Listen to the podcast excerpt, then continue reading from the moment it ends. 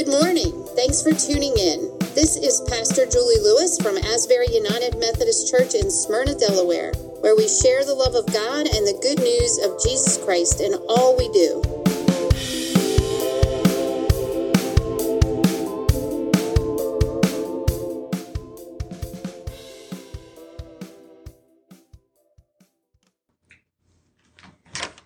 Good morning.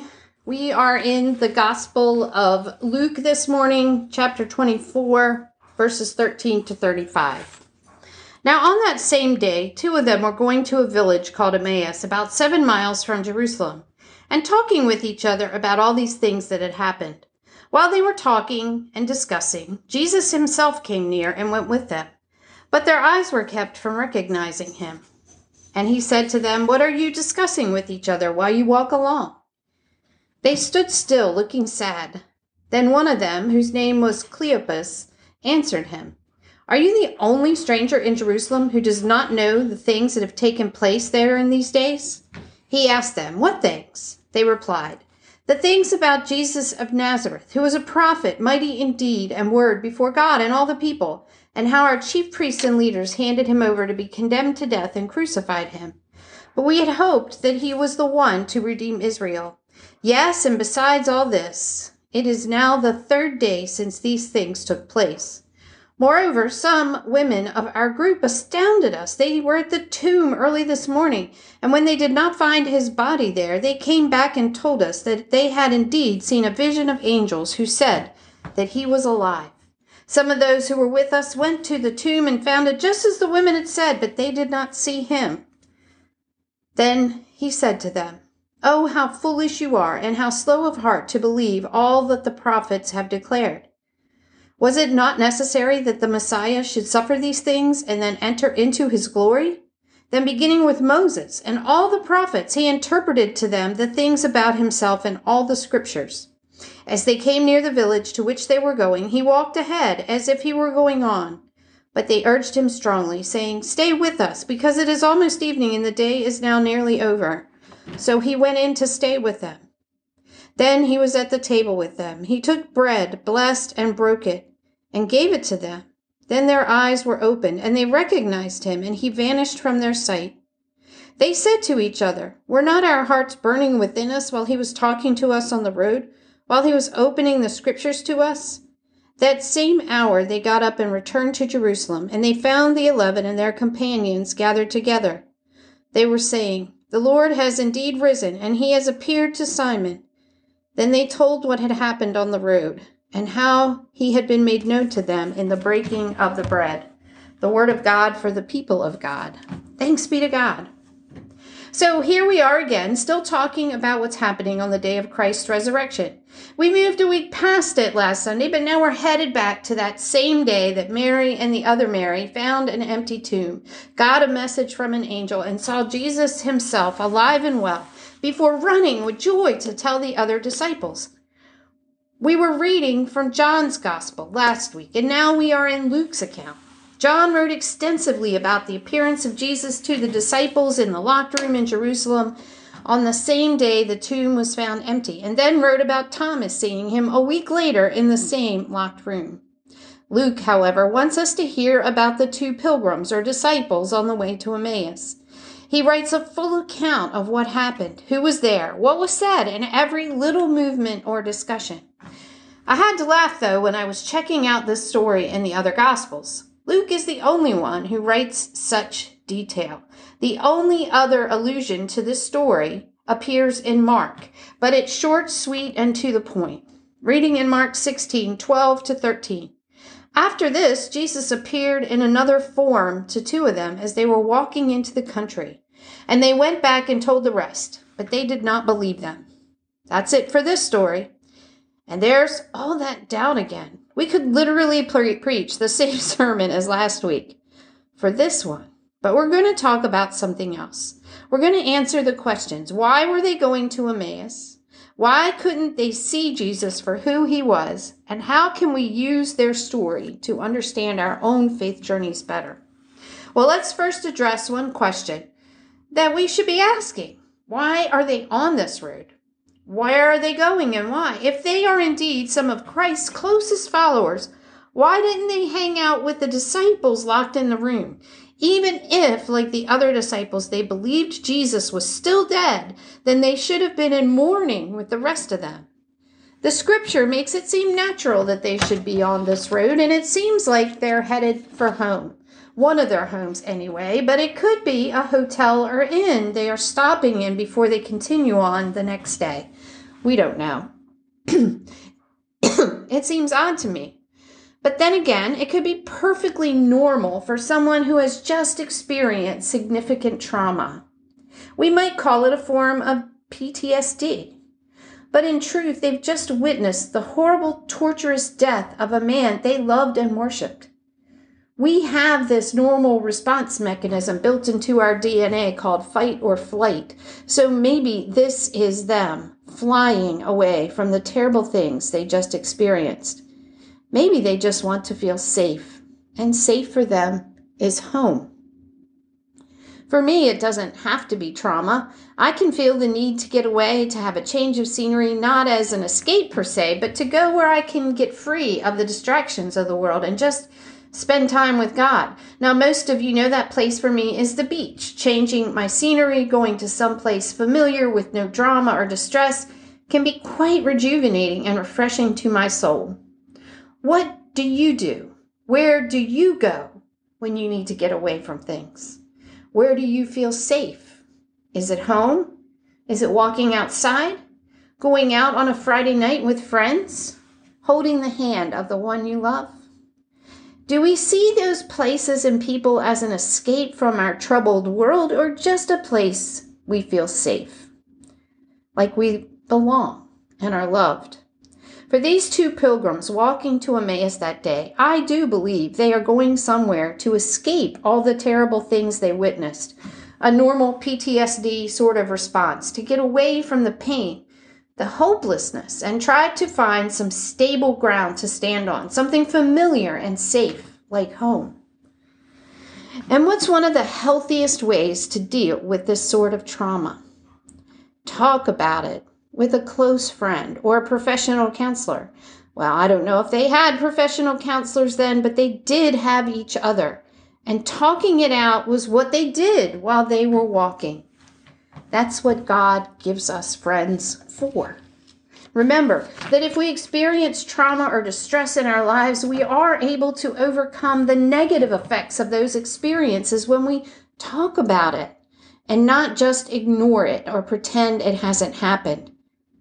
God knows this. And we can believe that because Jesus, our friend, comes to walk with them. Now, I'm not sure why they don't recognize him. Scripture says they were prevented from recognizing them, and it sounds like God did that on purpose for reasons we don't know.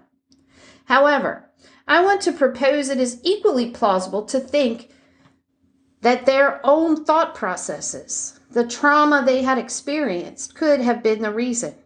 When we're experiencing a traumatic event in our lives, we tend to think and do things that protect us from further harm, and that causes us to turn our gaze inward, to circle the wagon, so to speak. We focus on the pain, the problem, and try to find ways to survive it. Now, I don't know about you, but when I face issues that challenge me or my mental or physical health, they become the priority. And I find it difficult to be engaged with helping other people or seeing beyond my own problems. That's one reason people say that in order to talk about faith to someone, we have to take care of their basic needs first because we don't have the capacity to think about our eternal salvation if we're starving or worrying about where we'll sleep tonight. When we listen to their conversation with Jesus, at the moment a stranger to them, we hear words of depression and sorrow, pain and uncertainty. We believed he was a mighty prophet. We put our faith in him, thought he would do great things, but they killed him. Our own people took this innocent man and tortured him to death. We had hoped he was the one who would save us. But now, without him, hope is dead.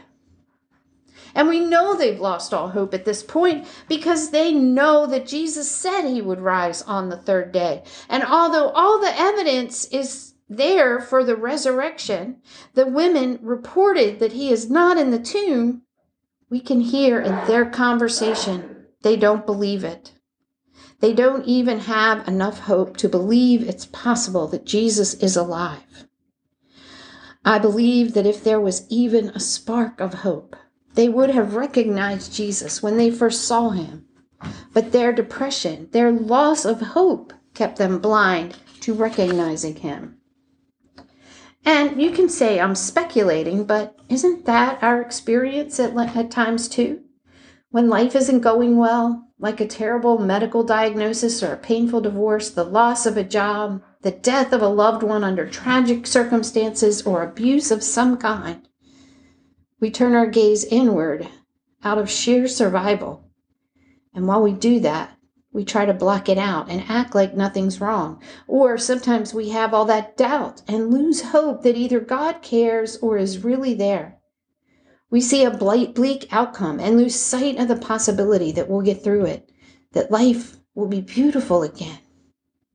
We can lose hope when we focus on our problems and bad experiences, which can cause us to let go of our faith in God. Stop seeing Him. We can forget that God is who He says He is, that God loves us and knows the plans He has for us. It can be hard to see God, hard to see what good is going on around us as our depression or trauma can blind us to the reality of God's love for us. How we respond to our faith during those times is paramount to what happens in our relationship with God and our hope for the future. Now let's see what Jesus is doing here as he walks along with these two. Well, first, he comes to them to walk with them through their trauma. If we can remember that whether or not we see or feel his presence, that he walks with us, then we've already won half the battle with our depression or fear from whatever it is we're dealing with. Then he listens to them, lets them talk it out. He never interrupts or corrects them while they're talking, but hears them out completely. This is what prayer is all about. Prayer is when we talk to God and God lets us tell Him what we're feeling, what is happening in our hearts, and what we're afraid of. But prayer is also the way we confirm, make a statement that we know who God is and that God is with us. In Jeremiah 29, we hear Jeremiah telling the Israelites who are in exile, a very traumatic event for them that God hasn't left them alone either, no matter what it looks like. He says, For surely I know the plans I have for you, says the Lord, plans for your welfare and not for harm, to give you a future with hope. Then, when you call upon me and come and pray to me, you will find me if you seek me with all your heart. God listens to us, walks with us. And if we can just believe He holds the future, a good and beautiful future in His hands for us, then maybe we can keep the flame of hope from going out in our hearts. One of the best communication tools we can learn is how to reflect back to someone what they have told us so they know we understand what they're saying. It's called reflective listening. And Jesus uses that technique here. He repeats everything they said to him so they know he was listening. But he takes it all and turns it from doom and gloom to its original intention the hope of the world. Now, we've all been there. We see an event as the end of the world as we know it. Think about it. How many people have told me in the last five years, especially when the pandemic happened, that the literal end of the world was happening any day now? They look at all the terrible things going on and I agree they are terrible. And all they can see is this must be the end. That we are going to blow up the world ourselves or kill each other trying. Or maybe they just want God to come down and spank everyone to get them to behave and bringing that new world we all hope for. I don't know. But just witnessing these things is traumatic. It's easy to lose all hope that we will ever treat one another well again, that we could turn around the global destruction looming over us, or that love will once again rule the earth. We can lose faith that God will, wants to, or can intervene. It can be depressing. And isn't that what those two were thinking as they walked that road so long ago? This was the end of it all. But Jesus is the Word of God made flesh. And even for us, we have His words to help us understand that what looks bleak and hopeless will never be the end of the story.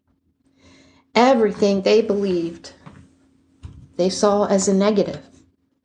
And Jesus reminds them through the scriptures that God intended it for good. Jesus had to die in order for the world to be saved. He had to rise again to give us new life, and God had planned it from the beginning. What God has planned, we cannot possibly understand. But we can have faith that God has a glorious plan for our future, even though we will go through hard, traumatic times in our lives, and it will be difficult at times to see anything good at all. If we stay connected to Christ through prayer and allow Him to speak to us through His words, our scriptures, we will be able to see the risen Christ alive and well, acting for our good, even in the darkest valleys of our life. But I have to point out that there came a time in this journey when Jesus gave them a choice. They could ask him to stay with them, or they could let him go on his way. Once they made the choice to listen to Jesus, to hear his words of hope, they chose hope over pain and fear. They asked him to stay with them, to share a meal with them.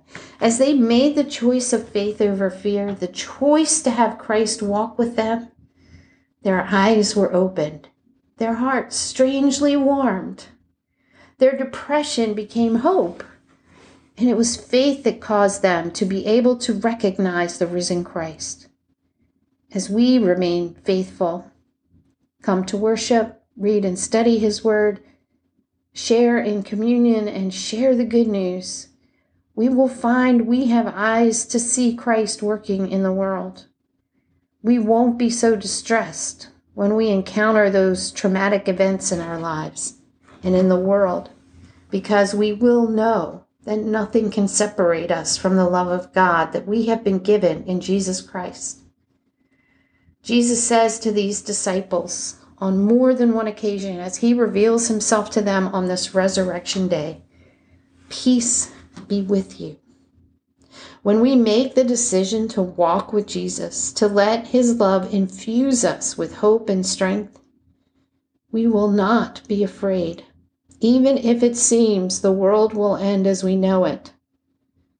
Because we will know without a doubt that God has plans for our future, a beautiful future with hope for each and every one of us that chooses to walk with Jesus. So choose faith over fear. Choose to walk with Jesus even when everything seems to be going wrong. He is right there beside us every step of the way and will never let us go. Have hope that He is who He says He is. Surrender our doubts and fears to His love for us. Walk with Him. Talk with Him. Tell Him what's going on in your heart. Let faith be your guide as you journey through life. When trouble comes, instead of ignoring it or running away from it, run to Jesus. Pray. Listen to his words of peace and promise, then choose to walk with him through it all. Walking with Jesus will be the best decision you've ever made. Let the peace of Christ be with us all. Amen.